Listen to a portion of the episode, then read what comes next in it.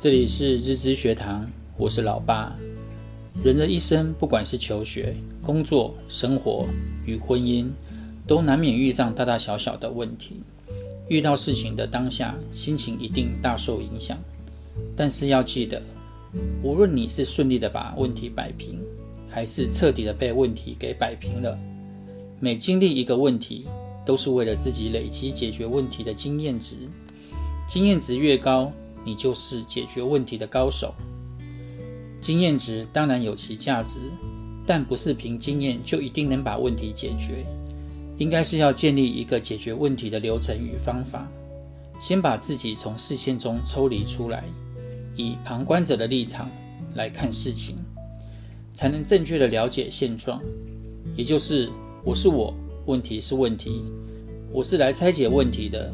把问题拆解后，才能一步一步找到可能发生问题的地方及原因。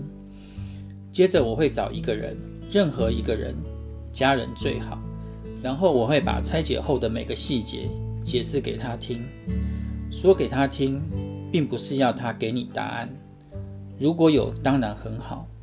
主要的目的是要让自己再一次全面审视问题，并且验证一下自己思考是否正确。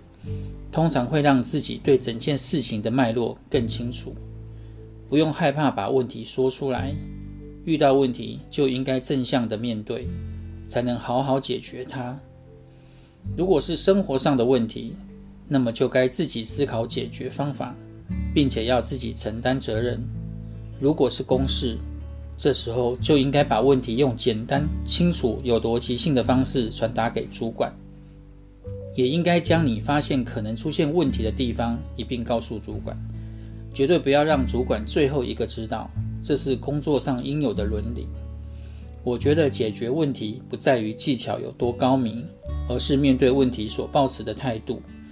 建立好自己解决问题的模式，遇到问题才能不慌乱，面对问题，解决问题。至于责任，解决完了再说吧。希望对你们有帮助。我们下回见。拜拜。